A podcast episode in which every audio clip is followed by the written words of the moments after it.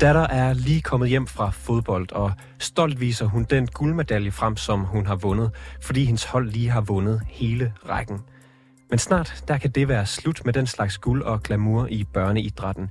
I hvert fald, hvis du spørger Danmarks Idrætsforbund, som vil nedtone konkurrenceelementet i børneidræt. Står det til forbundet, så skal børn under 13 år som udgangspunkt ikke deltage i konkurrencer, hvor der uddeles medaljer og kors vindere.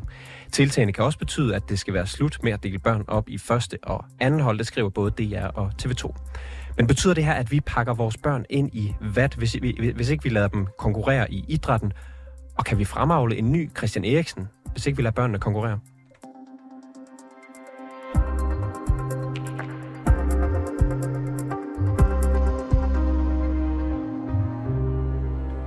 Udover de ting, jeg lige nævnte, så opfordrer Danmarks Idrætsforbund alle specialforbund til at fjerne oversigter, hvor man kan se, hvor meget nogen vandt eller tabte, eller hvem der er rykket op og rykket ned. Emil Peter Søhus, du er uddannelseskonsulent i Danmarks Idrætsforbund. Velkommen til. Jo, tak. Hvilke konkrete ændringer kommer de her nye retningslinjer, øh, det I fremlægger nu her, til at have for, for børns idræt? Um, Først og fremmest skal jeg lige nævne, at det er jo det er anbefalinger, vi, vi kommer med, og ikke noget, som de skal pålægge sig ud i specialforbundet. Det er også lidt vigtigt for mig at nævne, at vi ikke, det er ikke fordi, vi anbefaler, men ikke skal give medaljer eller ikke skal kåre vinder af stævner. Det er netop, som du siger, det er de her ranglister, turneringer over tid, som vi, øh, vi ser nogle udfordringer ved. Og et rigtig godt eksempel, det er fra Ishockeyunionen, der har taget de her anbefalinger til sig. Og de kan netop se, at efter at de har indført det her, nu har de faktisk indført det helt op til U14, hvor de stadig kåren vinder den enkelte kamp, men ikke kåren vinder af sæsonen. Der er, at flere udøvere får mere tid på banen. Der er altså flere spillere, der udvikler sig i konkurrencesituationer. Det er ikke konkurrencen, vi har noget imod sig selv. Det er også lige vigtigt at sige. Så de får altså mere tid på pukken, flere afslutninger, flere taklinger. Og vi tror jo også netop på, du siger indledningsvis, kan vi også lave den næste Christian Eriksen, at jo flere, der får gode oplevelser, jo flere, der får gode oplevelser i konkurrencesituationer, flere afslutninger, flere slag spark i kampsporten, flere tid på isen i kunstskotteløb for eksempel, jo flere gode udøver får vi også i den sidste ende. Så bare lige så man roder ud i sådan, hvad kan man sige, de værste fordomme, man kunne have om det her, når man siger, øh, Dansk, eller Danmarks Idrætsforbund fjerner konkurrencen, så betyder det ikke, at man stopper med at tælle mål i en håndboldkamp for eksempel. Det fortsætter man med. Ja. Og man går også en vinder af den kamp, der nogle gange bliver spillet. Ja, og forhåbentlig de her børn, der kommer til håndboldstævner, spiller forhåbentlig ikke kun én kamp. De spiller måske tre kampe, og så oplever de både at tabe og vinde og spille uafgjort, og alle de facetter, der er i alle de oplevelser. Øh, jeg spillede håndbold, da, jeg var ung, jeg kan huske, jeg var ikke selv med til dem, det var vi ikke gode nok til, men jeg kan huske i hvert fald, der var nogle andre, der var til kredsmesterskaber for eksempel, også selv, om, øh, om de var under 13 år gamle. Dropper man den slags turneringer? øh, for børn, der ikke er fyldt 13? Det vil igen være forskelligt til forbund, til, til forbund, men igen, vi vil anbefale, at man netop ikke kårer de her nationale mesterskaber øh, under 13 år. Øh, vi kan simpelthen se, at det er et fodtal, at det overhovedet er vigtigt for. Der er lavet nogle rigtig fine undersøgelser, både i Danmark og internationalt. Og i internationalt kan vi se, det er studier med flere tusind børne- og ungdomsmedlemmer i England og Frankrig. Der var det kun cirka 10 procent af de her næsten 3.000 respondenter, der blev yderligere indre motiveret af jagten på resultater – for de andre demotiverede dem det faktisk. Altså ikke, at de ikke synes, det var sjovt at vinde i situationen. Konkurrence kan godt motivere situationelt, men for langt størstedelen, cirka 90 procent, når vi kigger internationalt, er det bare ikke vigtigt. Og vi har også fået gentaget de studier i Danmark nu med over 7.000 danske børn og unge, hvor vi igen kan se, det er kærligheden til sporten, det er det, det er sjovt, det er det, vi alle sammen brænder for. Det, der gør, at jeg stadig altså, drøner ud torsdag morgen for at spille fodbold med mine kollegaer ude i huset. Det er det, der gør, at vi kommer. Lysten til at blive bedre, venskaberne. Det er ikke de her ydre motivationsfaktorer som et resultat. Og en ting er jo dig, der tager ud torsdag morgen og spiller fodbold, og den her glæde, man kan have ved, ved sporten. En anden ting er jo øh, eliteidræt, som vel er en, en anden boldgade, og du, vi var inde på det før, men, men mener du, at vi med de her nye tiltag øh, har en lige så stor chance for at fremavle en ny Christian Eriksen, en ny Pernille Harder, øh, en ny Nadia Nadim, hvis, øh, hvis man ikke øh, må, må konkurrere og kåre, hvad kan man sige, sæsonvindere, før man bliver 13 år gammel? Ja, ja, bestemt. Og som jeg sagde før, jeg faktisk tror, vi kan få endnu flere dygtige udover. Hvis vi igen kigger lidt internationalt. I Norge har det her faktisk fra det norske idrætsforbund side af været en del af deres lov siden 96. Og hvis nogen, der husker det seneste vinter gik Norge der altså frem med allerflest medaljer af alle. De er kun lige over 4 millioner indbyggere. Flere medaljer end USA, kæmpe vintersportsnation også. Når man spørger dem på, kan I nævne nogle af de vigtigste ting, så peger de altså også på det her ting. Flere børn, flere unge får flere gode oplevelser og mere tid sammen i sund og meningsfuld konkurrence. Og indtil nu, der har der jo så været de her for eksempel kredsmesterskaber og, øh, hvad kan man sige, sæsoner, øh, serier for, for, for børn og unge i, i idrætten. Hvad har det haft af negative konsekvenser? Jamen, jamen, altså vi kan jo se, vi har jo store problemer med et frafald, når vi går fra børneår til tweensår til teenageår, så er det lidt forskelligt. Nogle af de æstetiske idrætter mister medlemmerne lidt tidligere, nogle af holdsportidrætterne lidt senere, men vi ser et kæmpe frafald jo. Og noget af det, de her undersøgelser kan, tyder jo på, det er, at vi bare kan se, at udøver der er i miljøer, hvor de rapporterer, at deres træner er meget kontrollerende eller meget resultatorienteret, jamen de bliver i kortere tid, og de har også en lavere grad af, af trivsel, altså ud fra WHO's, øh, de har sådan et uh, trivselsmåleredskab, der, øh, der, der har de altså en lavere grad af trivsel end udøver i miljøer, der bliver vurderet til at være udviklingsbaseret. Og lige nu der er der jo en masse, masse frivillige ude, ude i, i de forskellige foreninger. Fjerner man de hvad kalder du kontrollerende, kontrollerende trænere ved at lave de her nye retningslinjer? Nej, det vil jeg ikke tro, men vi bruger i hvert fald nogle af de redskaber, vi har i forbundsverdenen, hvor vi jo netop kan sige, at trænerne vil også ofte træne efter, hvad det er, de skal blive mødt af om lørdagen. Altså, og hvis vi netop møder dem med nogle produkter, hvor det ikke er den enkelte kamp, der er vigtig at vinde, fordi vi skal vinde så mange kampe hen imod at kunne få en medalje til sidst på sæsonen, vil de måske også have et større udviklingsfokus igen. Rigtig gode resultater for ishockey. Og, og der er også nogen, der er bange for, når det så ikke rigtig sport. Det vi faktisk skal se, når vi tilpasser banerne også, i stedet for at lave voksensport til børn på store voksenbaner, men tilpasser det også til børnenes aldersgruppe. Det ligner faktisk voksensport mere, det vi ser, man har gjort i fodbold, også i ishockey. I ishockey der er også lavet forskning på, at det ligner faktisk en NHL-kamp mere, fordi at børnene er også på en mindre bane, færre spillere, flere, der har mere tid. Jamen, de har det samme, en højere grad af det samme antal skud, samme antal aktioner, som en professionel NHL-spiller har. Så det ligner faktisk mere den professionelle idræt end voksensport til børn. Jeg kan huske fra, fra min tid som håndboldspiller, der er der jo det her med, at øh, når man, når man spiller de her øh, sæsoner, hvor man kan rykke op og rykke ned, i, i vores tilfælde var det mm. fleste nedrykningsdramaer, øh, som, som vi havde, der var det jo de vildeste kampe, når det handlede om øh, liv eller død, eller i vores tilfælde B-rækken eller C-rækken. Øh, mister man ikke en essentiel og faktisk også sjov del af sporten, hvis ikke man øh, fjerner, eller hvis man fjerner det her konkurrenceelement? Øh, nej, det er jo stadig min konkurrenceelement, der stadig er der i den enkelte kamp. Og øh, der vil du stadig kunne have det der, især når de så også bliver ældre. Og jeg tror også på, at det du nævner der, og noget af den fællesskabsfølelse, der også kan komme og opstå i sådan en situation, det er måske også nogle af de ældre udøvere, hvor det bliver vigtigt. Igen, det har vi ikke solid øh, forskning på eller noget. Men for børnene, og når vi snakker U13, altså det er jo ikke, altså vi snakker under 13 år, der, øh, der tror jeg ikke på, at de oplevelser øh, kommer til at mangle, fordi du stadig vil have dem til det enkelte børnestævne. Men øh, hvad kan man sige, selvom de her tiltag bliver indført, og man ikke længere kan se, hvem der har tabt og vundet i løbet af en sæson, er børnene så ikke snedige nok til selv at kunne kende forskel på, hvem der er de gode hold og, og de dårlige hold? Og hvad gør det så af forskel? Øhm, jamen, forhåbentlig kommer du både til at have oplevelser. Vi kører lidt ud fra et princip, der hedder øh, 25, 50, 75, hvor du i... Øh, i, øh, nej, det var Gert 25, 50, 25, hvor du øh, 50% af tiden skal matches på niveau. Det gælder også om, at det skal helst ikke være for let, det skal ikke være for svært. Der håber vi også på, at med at du spiller mange forskellige typer stævner, både kan have nogle stævner, hvor det, du bliver, øh, der er kamp til, til tænderne i den enkelte kamp, så skal du også matches 25% af tiden under niveau, for store succesfulde oplevelser, og 25% af tiden, hvor du faktisk møder nogen, der er bedre end dig. Og netop ved, at du ikke spiller en hel sæson i en struktur, tror vi på, at du kan få mere meningsfuld konkurrence ved at prøve mange forskellige typer stævner over et år. Og der er jo så utvivlsomt nogle børn, som jo vil synes, det her konkurrenceelement er, er rigtig, rigtig vigtigt. Risikerer man ikke at tabe nogle af dem, der synes, det allervigtigste ved sporten, det er at konkurrere, og så måske er det nogle af dem, der kunne have været øh, elitesportudøvere senere? Det, det, det tror jeg faktisk ikke. Vi skal også huske på, at det er kun cirka 10 procent, hvis vi skal tro på forskning, der er ekstra vigtigt for. Men det vi også skal se på nogle af de kvalitative studier, der er lavet, det er, at det er faktisk ekstra vigtigt for dem at vise andre arenaer af sporten.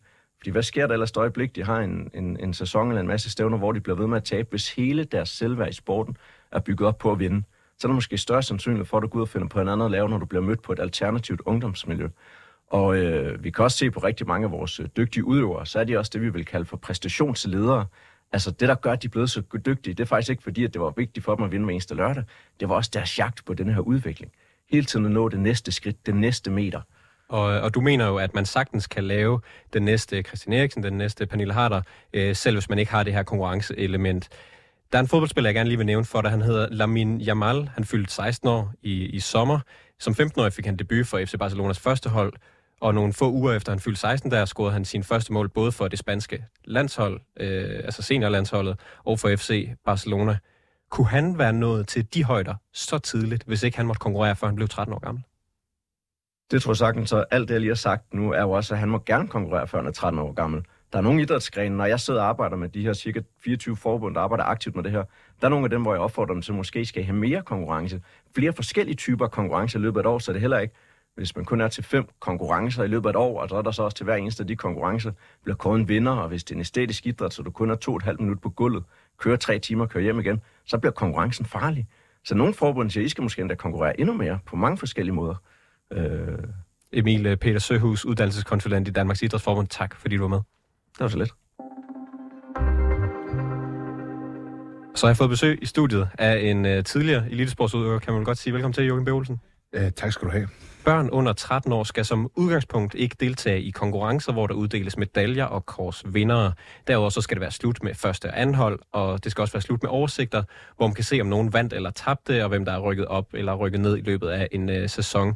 Så lyder opfordringer fra Danmarks Idrætsforbund, som vi jo lige har, har hørt fra. Mm. Er vi blevet for finfølgende, når det kommer til konkurrence i børneidræt? Øhm, altså, jeg tror... Jeg, jeg skal jo lige starte med at sige, øh, jeg blev ringet og spurgt om det her i går, så det er jo ikke fordi, jeg har læst hele Dansk Idrætsforbunds øh, ligesom forslag til, hvordan man skal indrette idrætten for børn i fremtiden.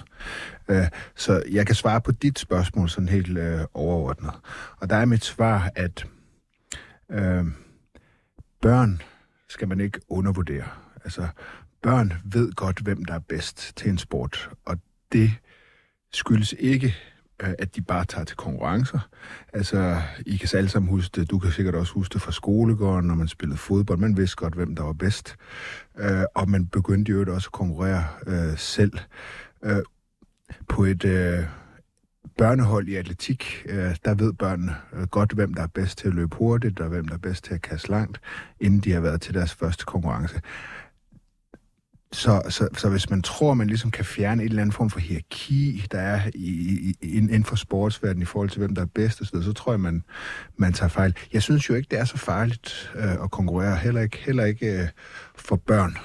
Øh, jeg synes faktisk, der er rigtig mange gode ting ved det, fordi det er en del af ens øh, udvikling. Det er noget af det, sport kan. Det er, at man øh, finder ud af, hvad man er god til. Man lærer at vinde, helst på en god måde, og man, man lærer også at tabe. Og man finder så også ud af, hvad er det, man er god til, og man ikke man ikke er god til. Det, der er vigtigt, synes jeg, det er, at man i idrætsverdenen gør det fuldstændig klart, altså der er nogle voksne, der gør det klart, at ens værdi som barn og som menneske ikke er bundet op på, hvor mange første pladser man vinder. Og du siger jo det her med, at især i atletikken, der er det hvad kan man sige, svært at skjule, øh, fordi det handler om, hvem der er hurtigst, eller kaster længst, eller, eller øh, løfter det tungeste, alt efter hvad det er for en mm. sportsgren, man, øh, man øh, konkurrerer i. Mm. Øh, du er jo tidligere øh, kuglestøder. Mm. Øh, hvad betød konkurrence for dig, da du var ung? Jamen, jeg synes jo, det var fantastisk at konkurrere. Jeg konkurrerede i alt atletik. Det gør mange i øvrigt, når de er unge. Øh, der prøver man jo mange forskellige ting. Øh, jeg har prøvet at løbe, øh, da jeg altså var helt ung, at løbe øh, 10 km og 1500 meter og længdespring og, og så videre. Øh, og jeg fandt ud af, at der var, der var nogle discipliner, dem, dem vandt jeg altså ikke. Øh, det var jeg ikke særlig god til. Så var der nogle, jeg var god til. Øh, og, og det er jo også en del af sporten det er jo det her med at finde ud af, hvad man er god, og hvad man er mindre god til. Og nogle gange så bliver man i en sport, fordi man bare elsker den, til man måske ikke er super god til, men fordi der er et godt miljø og et sammenhold, og man får venner. Nogle gange så rykker man så videre til en anden sport, hvor man måske har nogle bedre forudsætninger. Eller nogle gange så holder man måske helt op med at lave sport, og så begynder man at lave noget andet, fordi der er jo også andre ting i verden, end at lave sport. Øhm, det vigtigste igen, og det er det, jeg synes, man skal understrege, det er, at lige meget om du er god til en sport, om du vinder medaljer til Danmarks mesterskaber eller øh, internationale mesterskaber, øh, så, så, så, er det, så er det, det, så det, der er vigtigt, det er, at, at man har nogle mennesker omkring sig, der får en til at forstå, at dit værdi som menneske ikke er knyttet op på, at du er god til en sport. Tror du, at du var nået til, øh, du har vundet OL-sølv, øh, tror du var nået så langt, hvis, øh, hvis ikke du måtte konkurrere, før du blev 13? Det er svært at sige, nu kan sige 13, det er jo ikke den ældste, det er jo ikke den sådan, øh, jeg begyndte med atletik, da jeg var sådan, næsten lige før jeg fyldte 11, så det, det kan jeg da bestemt ikke udelukke, øh, at jeg var, men jeg kan huske, jeg vil faktisk sige det på den måde, at øh, den største sportsoplevelse, jeg har haft. Der har jeg i hvert fald haft den største glæde, altså sådan euforisk glæde, øh, også større end da jeg blev voksen og vandt medaljer til store mesterskaber. Det var ved amtsmesterskaberne i 1989, og der har jeg altså været 12 år gammel, hvor jeg vandt længdespring. Jeg blev faktisk nummer to i kugle, kan jeg huske. Men det var første gang, jeg vandt noget. Og øh, der var jeg, altså jeg kan huske, jeg gik hjem fra det stævne nede i Skovdagen, Atletikstadion i Aalborg med min far, og jeg, jeg tror aldrig, jeg har været så lykkelig øh, i, i hele mit liv. Og, og, og faktisk, så, vil jeg, så tror jeg faktisk, det var den følelse, som jeg fik lige der, som jeg ligesom jagtede resten af mit, af mit liv. Og du er så, hvad kan man sige, en smule skeptisk over for Danmarks Idrætsforbunds øh, nye retningslinjer her. Hvorfor er du det? Ja, jeg er sikker på, at der er gode intentioner. Gæsten i lige efter inden her øh, lyder jo som en, der øh, har rigtig godt øh, styr øh, på tingene. Så mit, mit sådan grundlæggende udgangspunkt er bare, at øh, det er det her med, børn kan godt finde ud af, hvem der er gode og dårlige, mindre gode til en sport, Øh, øh, uden at man konkurrerer. Det finder de lynhurtigt ud af. Det gælder også i fodbold og alle mulige andre sportsgrene. Øh, det er ikke kun atletik, som er målbart. Øh, og så synes jeg faktisk, at der er noget, altså det er noget, det sporten kan, det er, at øh, man lærer af at vinde, og man lærer også af at tabe. Øh, og og det, det synes jeg vil være lidt ærgerligt, hvis man tog mulighederne for at lære øh, vigtige ting øh, væk fra børnene i en, i en tidlig alder. Og de, de gode intentioner, du taler om, det handler vel især om, at man øh, skaber gode oplevelser for alle øh, børn, også dem, der øh, ikke vinder i længdespring som, som 12-årige, ligesom øh, dig, Joachim, hvilket i øvrigt øh, øh, godt gået. Øh, risikerer man ikke at ekskludere nogen af de børn, der ikke øh, vil lave det her elite noget, hvis, øh, hvis man øh, fortsætter med at konkurrere, som, som, som man gør nu? Mm, Jamen, så, jeg, jeg tror aldrig, man kommer udenom, at... Nej, det, altså, grund, hvis jeg svarer ja eller nej, så siger nej, jeg tror ikke, det er det, der er problemet. Jeg tror aldrig, man kommer udenom det her med, at når unge mennesker når en vis alder, 15-16 år, så er der mange, der falder fra. Så får de andre interesser. Øh, de skal ud og jagte piger eller drenge, og måske gå mere til fest. Øh, og der er jo også alle mulige andre ting, man kan lave. Øh, så jeg ser slet ikke jeg ser slet ikke det, at man konkurrerer i en tidlig alder, som den største trussel mod organiseret idræt. Altså der, der er der meget større trusler. Altså, det er, hvad skal man sige, øh, øh, det er den organiserede idræt, der foregår uden for DIF, altså øh, folk, der mødes, laver deres egne, og det er jo fint og super godt, men laver grupper på Facebook, hvor de spiller fodbold mod hinanden, eller eller øh, øh, man kan sige fitnessverden, som tilbyder en langt større fleksibilitet og lækre omgivelser. Eller, altså, der er mange andre, og det, det er jo også godt, at folk går til fitness og, og dyrker motion. Det er jo ikke mindre sundt, fordi du gør det i, i sats, eller hvor du nu gør det hen. Øh, men, men, men jeg tror, den, øh, og selvfølgelig så er der alle de sociale medier, øh, videospil osv., langt større trusler mod, mod organiseret idræt end, øh, du, øh, du udtaler til det, så jeg der, at, at det er vigtigt at skabe nogle miljøer, hvor også dem, der ikke er de bedste, synes, og at det er rart at være det, og du har sagt her til mig i dag. Er det ikke netop det, Dansk Idrætsforbund gør med, med, den her, øh, med de her tiltag? Jo, men det, det, og det synes jeg jo er rigtig, rigtig fint. Øh, men min erfaring er, at der er ikke nogen modsætningsforhold øh, sætningsforhold mellem, at man konkurrerer, og man så også skaber nogle, nogle, nogle miljøer, der er gode for børn at være i. Joachim B. Olsen, tidligere kuglestøder, folketingsmedlem for Liberal Alliance og nuværende politisk kommentator for BT. Tak fordi du var med i programmet. Tak fordi jeg måtte. Det var alt for reporterne i denne omgang. Tak fordi du lyttede med. Har du noget, som vi skal undersøge her i programmet, eller ris eller ros til redaktionen, så kan du altid skrive til os på reporterne 247dk Bag udsendelsen i dag var Alexander Brøndum, som også har produceret den. Marlene Oben Kucci er redaktør, og mit navn det er August Stenbrun.